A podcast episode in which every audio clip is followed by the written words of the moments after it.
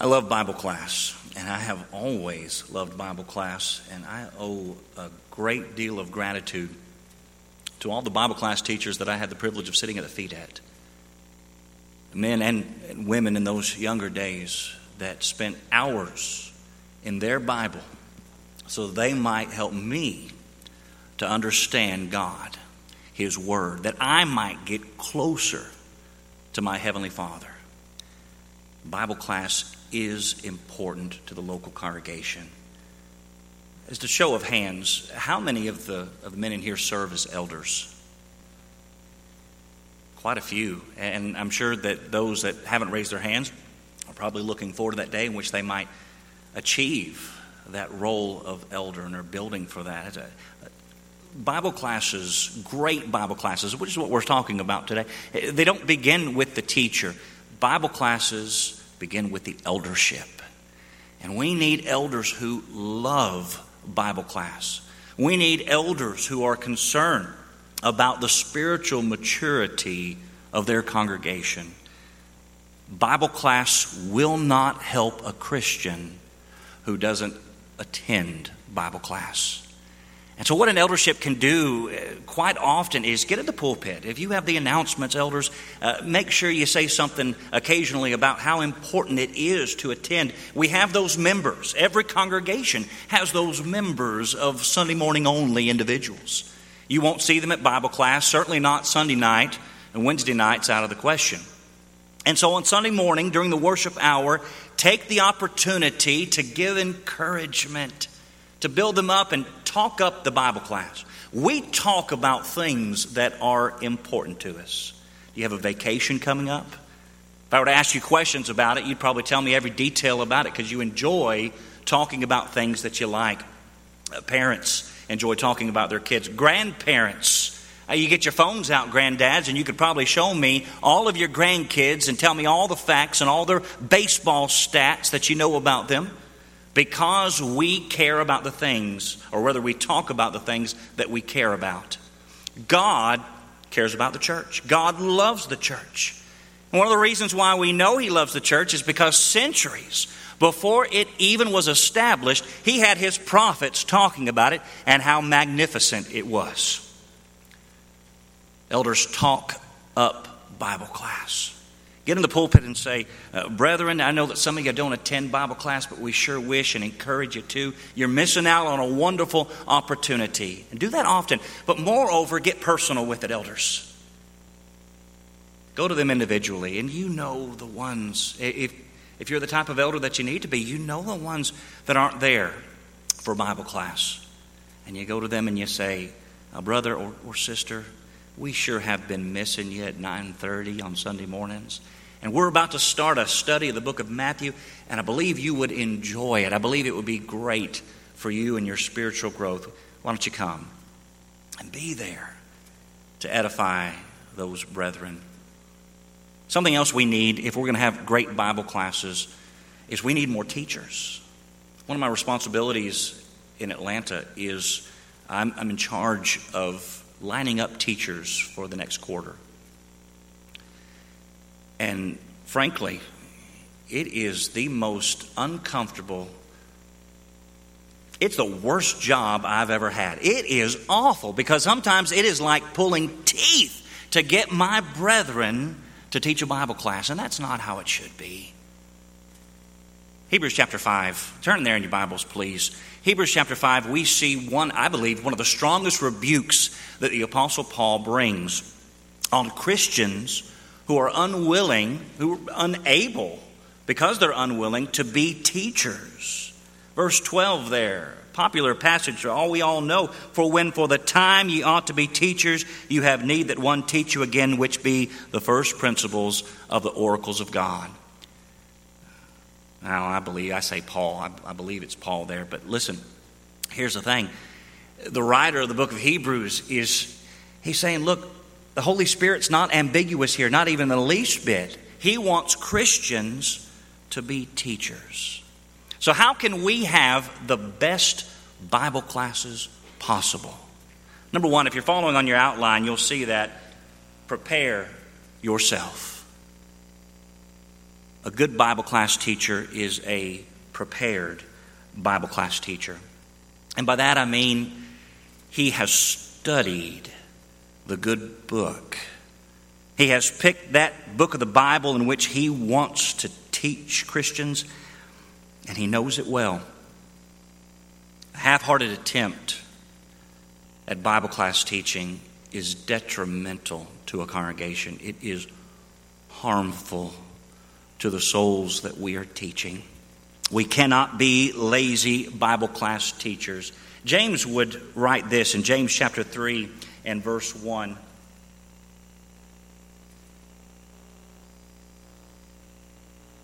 I'm just going to go uh, without the uh, PowerPoint for here right now.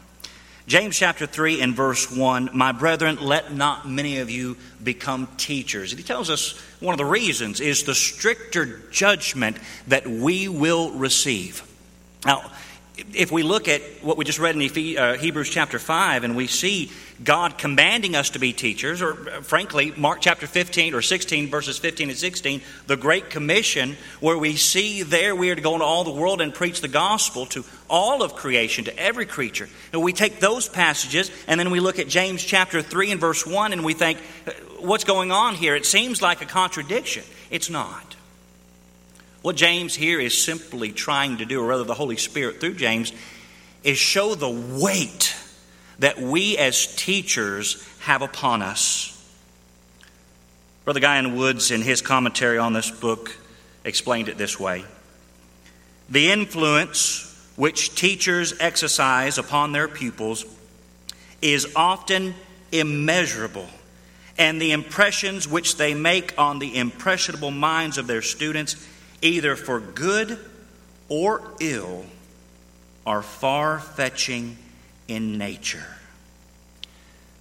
Brothers, we've got to be concerned about the influence that we have as Bible class teachers. This can make or break a congregation. If we're not willing to put the time in, if we are lazy teachers, we've all been in those situations where we've sat at the feet of individuals that after the Bible class, we thought, well, that was wonderful. That was great. I'm closer to God. I know more about His Word. I understand more about His Word. And then there's those times where we think this fellow just rolled out of bed. I don't think he thought anything of it before he got in the pulpit and began teaching this Bible class. We can't be that type of Bible class teacher. And when we are willing to put in the work, there's going to be great benefits.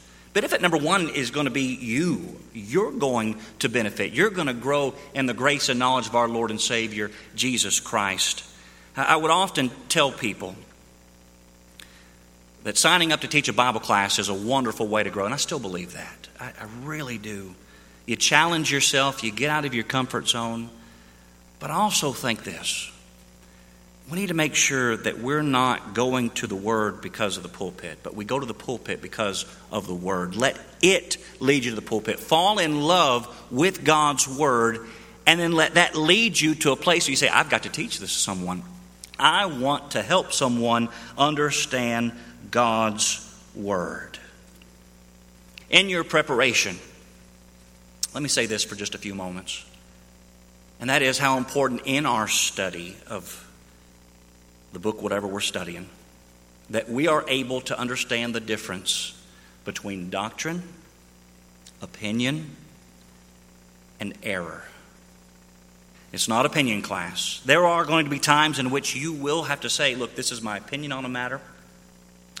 But let that be few and far between. Doctrine is, of course, set in stone. Hebrews chapter 13 and verse 8 tells us that Jesus Christ is the same yesterday, today and forever. He stays the same. And if He stays the same, His doctrine stays the same. Verse 9, in fact, informs us do not be carried about with various and strange doctrines. Opinions exist when no doctrine on the matter is told in God's Word. And again, let it be few and far between.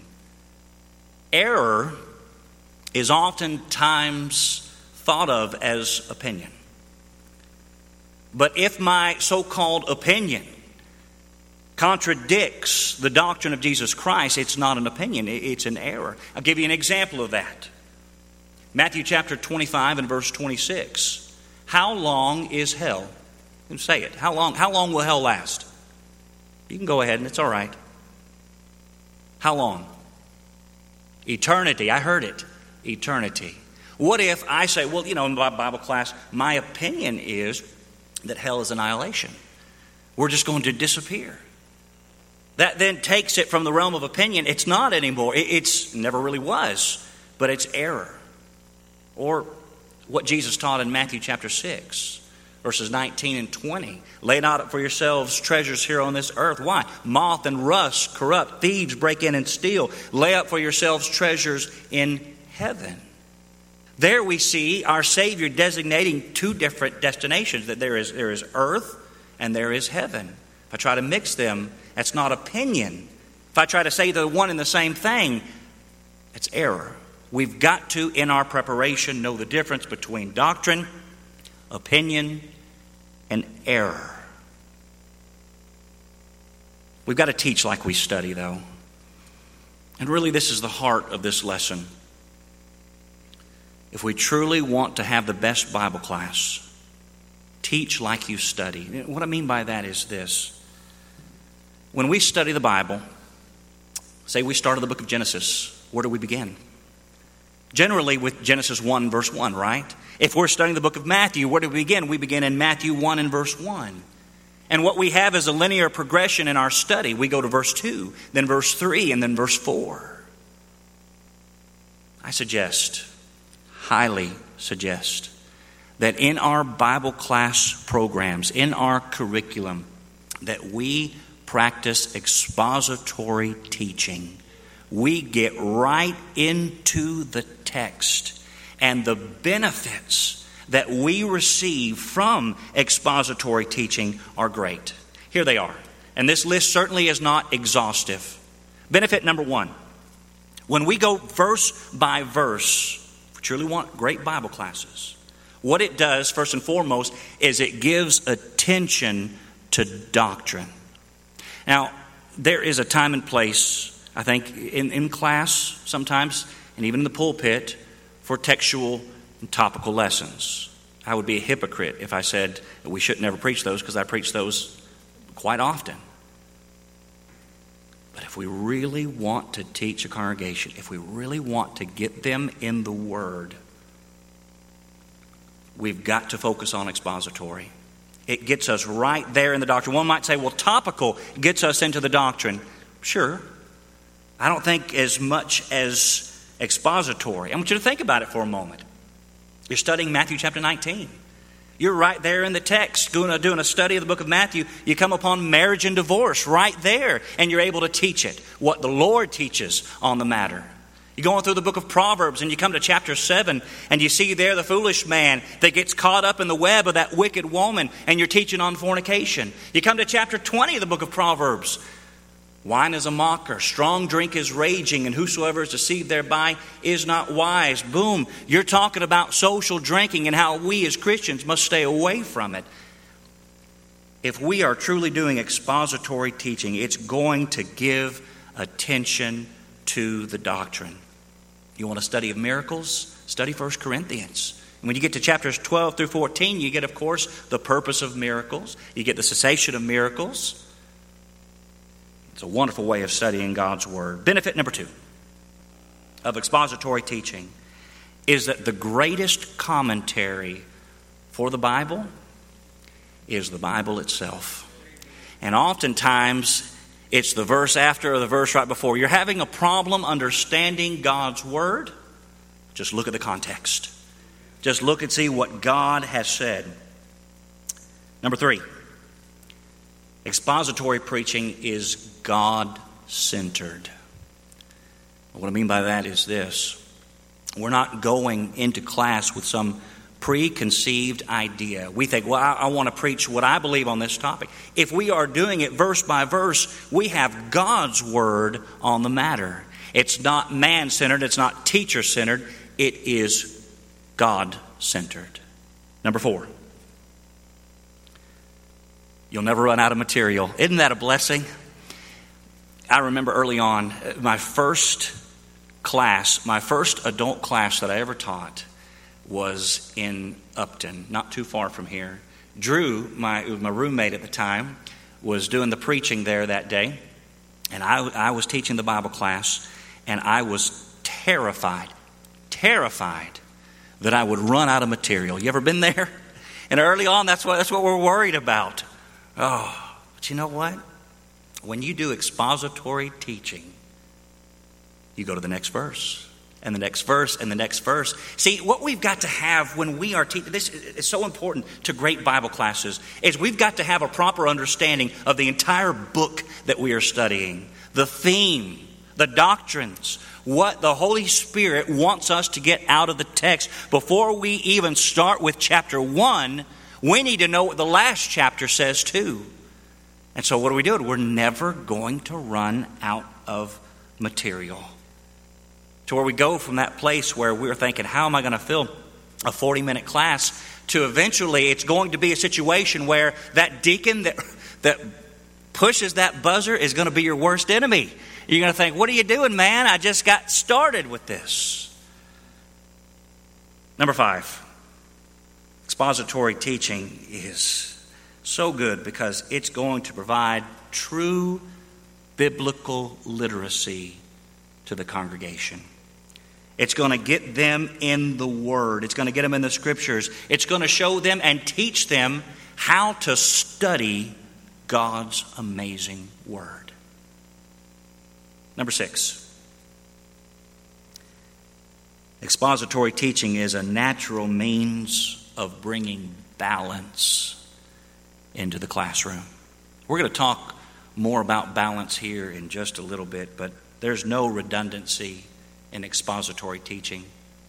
And if the Bible repeats itself, it's because the Lord intended to repeat himself. Be mindful of your study aids. In your preparation, we've got to be careful in what we're studying. Number one, of course, it's got to be the Bible. That, that's got to be the bulk. The problem with some teachers is that's not the bulk of their study material. It's not the Word of God, it's not inspired. I'm not about to get up here and, and say that it is wrong to use the works of denominational preachers in your studies. I don't believe that it is. And again, I would be a hypocrite to say it was. My library is filled with books that have been written by men who are not New Testament Christians. But let me offer this warning, especially especially to preacher students. Be careful. Be extremely cautious in your study of these materials. I have known many that have been turned aside by fables, and two fables, because of the books they have chosen to read and believe. Read. I think you need preachers, Christians, read and read often. It's a wonderful way to improve yourself. But I want us to consider this. You know, we go to these individuals to try to figure out what Romans chapter 8 is teaching us. We go to them to try to figure out meat, right? And yet, these denominational speakers and writers, preachers, they, they don't even understand the milk of the word. You want to know what Romans chapter 8 and verse 19 says? You go to them, but then at the same time, you have to understand they don't understand the term, he who believes and is baptized shall be saved. There's a fallacy. There is a, a false belief that our own brethren in their writings, in their books, and in their commentaries don't get deep enough. I had a, a brother in Christ that has, I believe, left the truth. And he said that to me one time we were at polishing the pulpit, and he said, "You know what? I just don't. I just don't get anything here. I just don't get anything out of these lessons." He said, "They're too. They're too simple." I got to disagree with you. I told him. He said the, the brotherhood books are, are the very same. You know, when we read the works of Brother Warren, Brother Camp, they go pretty deep, as deep as you can go. And this misunderstanding that we have to go to individuals who don't even understand the gospel plan of salvation. Please don't misunderstand me. Especially when it comes to the historical information that is in these works, I think it's great. And I'm not telling you not to read them. I'll say this I'll go and I'll, I'll try to figure out, I'll see what Brother Franklin Camp believes before I see what N.T. Wright believes. I'm going to see what R.L. Whiteside believes more than I see what R.C. Sproul believes. Trust your brethren in your study aids. Be careful. We are, as a people, oftentimes addicted to rhetoric. Now, rhetoric in and of itself is not a, a bad thing when it's used for good. You think of some of your favorite Bible class teachers, they've employed rhetoric in getting the Word of God into your hearts. Some people just have a great way of teaching. But that rhetoric can be used for evil. And I can remember starting out in preaching, reading some of these works and thinking, well, that, that, I've, I've never heard it put that way. That's amazing. I've never heard that. Here I spent two years in Bible study at the feet of men who knew the Word of God, and then I'd get out and say, well, well I never heard this in preaching school. There's a reason why I didn't hear it. It wasn't right. Be careful with your study aids and your preparation. Jude refers to these individuals, I believe, as clouds without water. They offer these great swelling words, these empty promises. That's what clouds without water are. You look and you say, There's a cloud coming, we must get some rain, and then it passes. It's an empty promise. Ephesians 4 and verse 14 don't be children, don't act like children, being tossed to and fro by every wind of doctrine. So read, study, but please have the wisdom to spit out the bones. I know this. You can't go wrong with the Bible and a legal pad.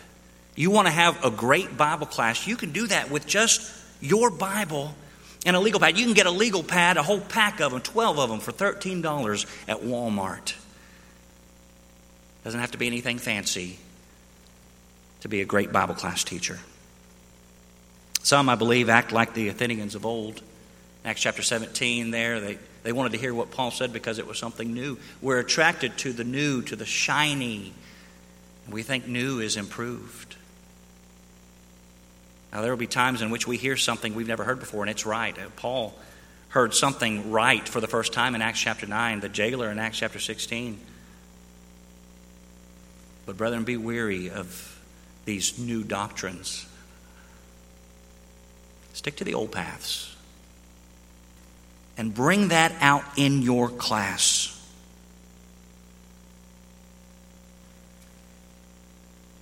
Brethren, we've got to present a complete picture of God.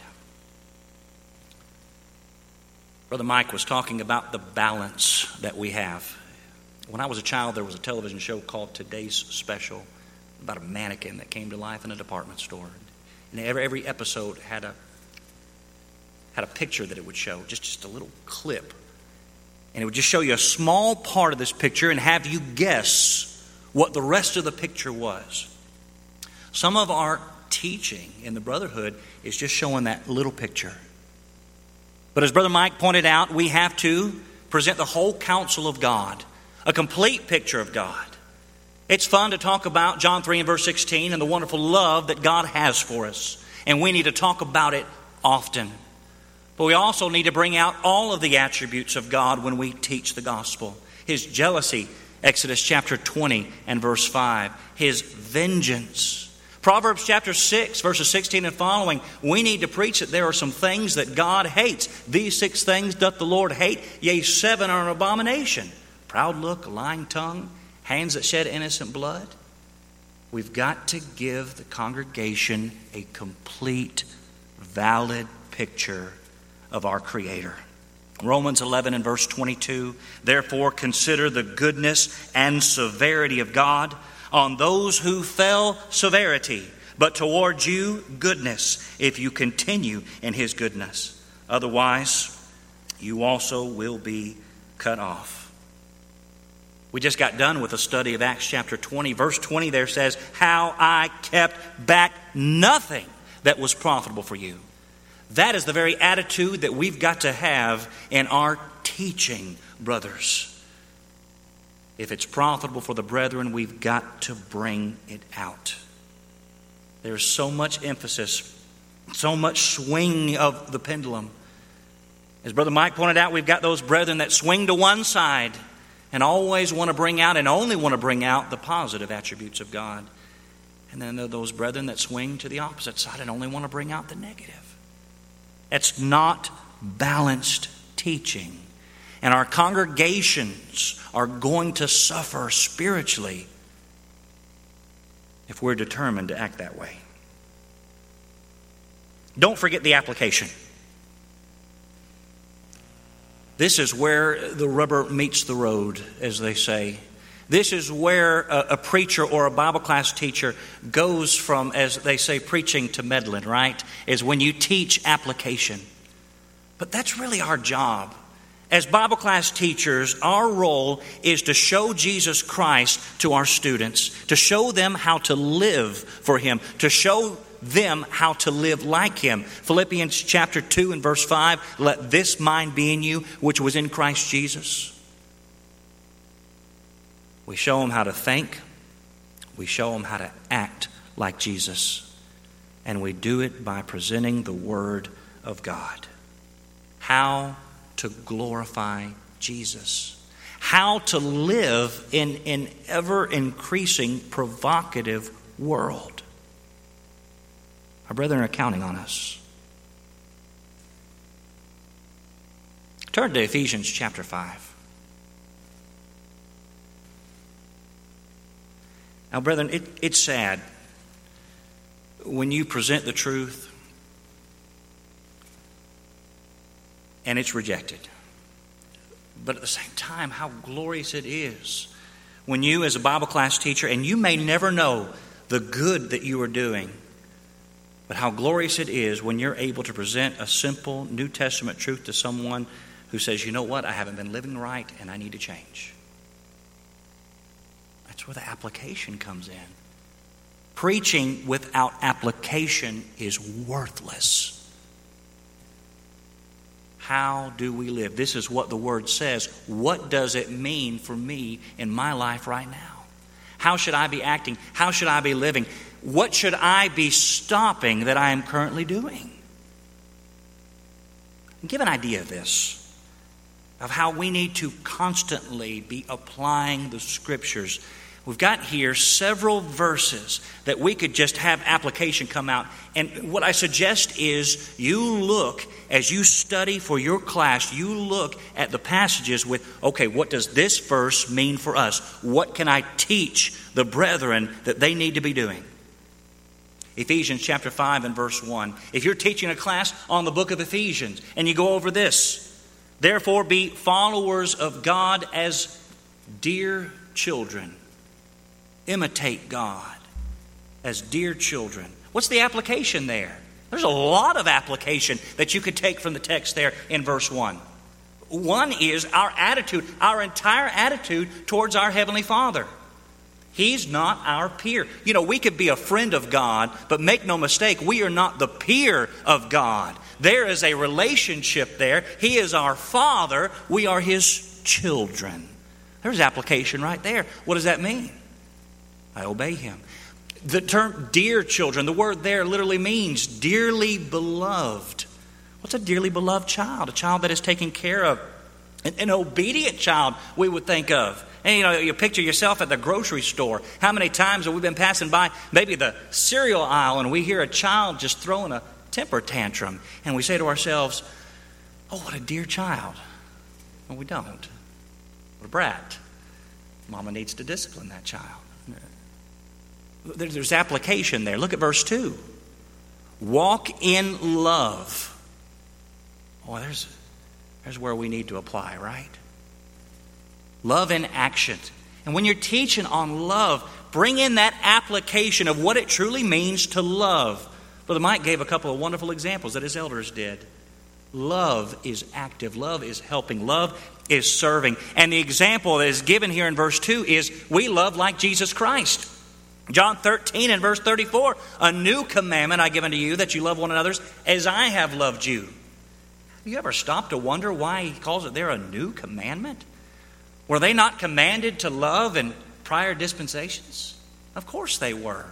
Love your neighbor as yourself, right? The new part is not love. The new part is the standard of love. It's not love your neighbor as yourself, it's you love like I, Jesus. You love like I love, he says. Application. John chapter 13 is the application of that. What did Jesus do? How did he show his love? He got down the last day of his life. He got down and he washed the feet of his disciples. That's love and application, right? How do you apply verse 3? Verses 3 and verse 5, I believe, go together here. These behaviors fornication, all uncleanness, covetousness, let it not even be named among you, as is fitting for saints. Verse 5 For this you know that no fornicator, unclean person, nor covetous man who is an idolater has any inheritance in the kingdom of Christ and God. How are you going to teach application of these things in your Bible class? You talk about fornication. You talk about what truly makes us unclean. You talk about what real idolatry is, and that it's not simply bowing down to a great big golden statue. A great Bible class is a class that brings application. Verse 4 Neither filthiness, nor foolish talking, nor coarse jesting, which are not fitting, but rather giving of thanks. What's the application? Our speech matters verses 6 and 7. What's the application there? Let no one deceive you with empty words, for because of these things the wrath of God comes upon the sons of disobedience. Therefore, do not be partakers with them. See, these are passages that when we're studying, when we're doing Bible classes, it's so easy to just glance over them. But we've got to get into the lives of our students. What does this mean for you? Verses 6 and 7 means don't go off with someone that's not your father. The vain and empty promises that are going to be offered by those in the world, those, those that are trying to get us to sin, those in the denominational world. You know, we're told as children not to go off with strangers. Don't talk to strangers. Don't take candy from strangers. Why? Because they're empty promises. This is application of the text. Is it the only application? No, I don't believe so. What's great about the Bible is the many facets. You probably, in studying Ephesians chapter 5, are looking through this and saying, you know, I've seen other applications here that I haven't brought out. Use it. Isn't that great about all the facets there in the New Testament? Go down a little bit to verse 11, verses 11 and 12. There's application here. Have no fellowship with the unfruitful works of darkness, but rather expose them. It's shameful even to speak of those things which are done of them in secret. What's the application? Choose your friends wisely. What does this mean for us? Don't be afraid to get into the issues, brothers, when we're teaching and say, look, what does it mean to not have fellowship with the unfruitful works of darkness? What does that mean with our relationship to the denominational world? What does it mean with our relationship to sin? How are we going to live our lives? Verse 18 Be not drunk with wine. You see, when you, again, expository teaching, when a congregation has a need, maybe it's been a while since you've talked about social drinking. And you say, I need to do it right here. Bring in the application. The word methusko there. Explain it. Get into the text. What does that mean for me as a child of God? Can I please Him and imbibe in beverage alcohol? Again, that's why I said the application part in our teaching, in our Bible classes, is where the rubber meets the road.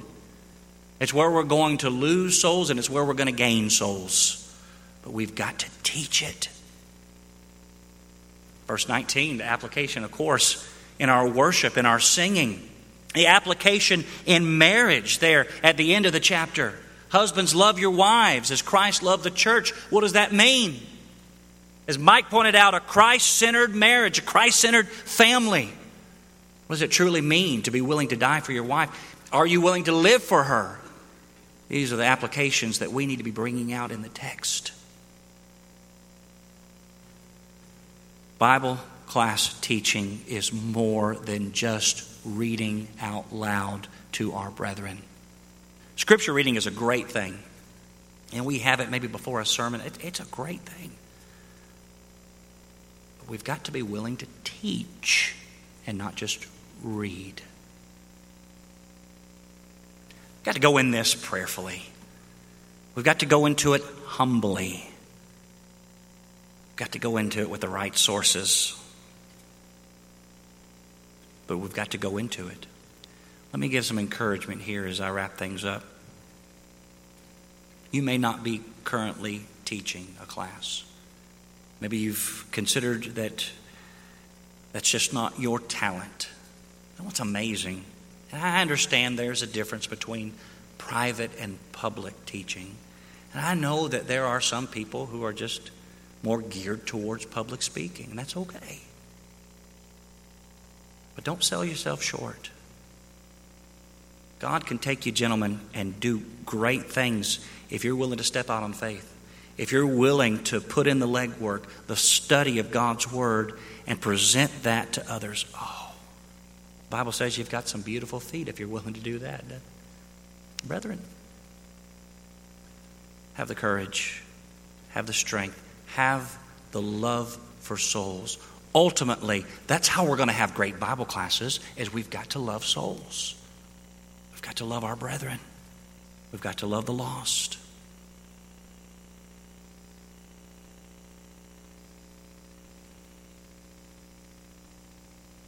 A congregation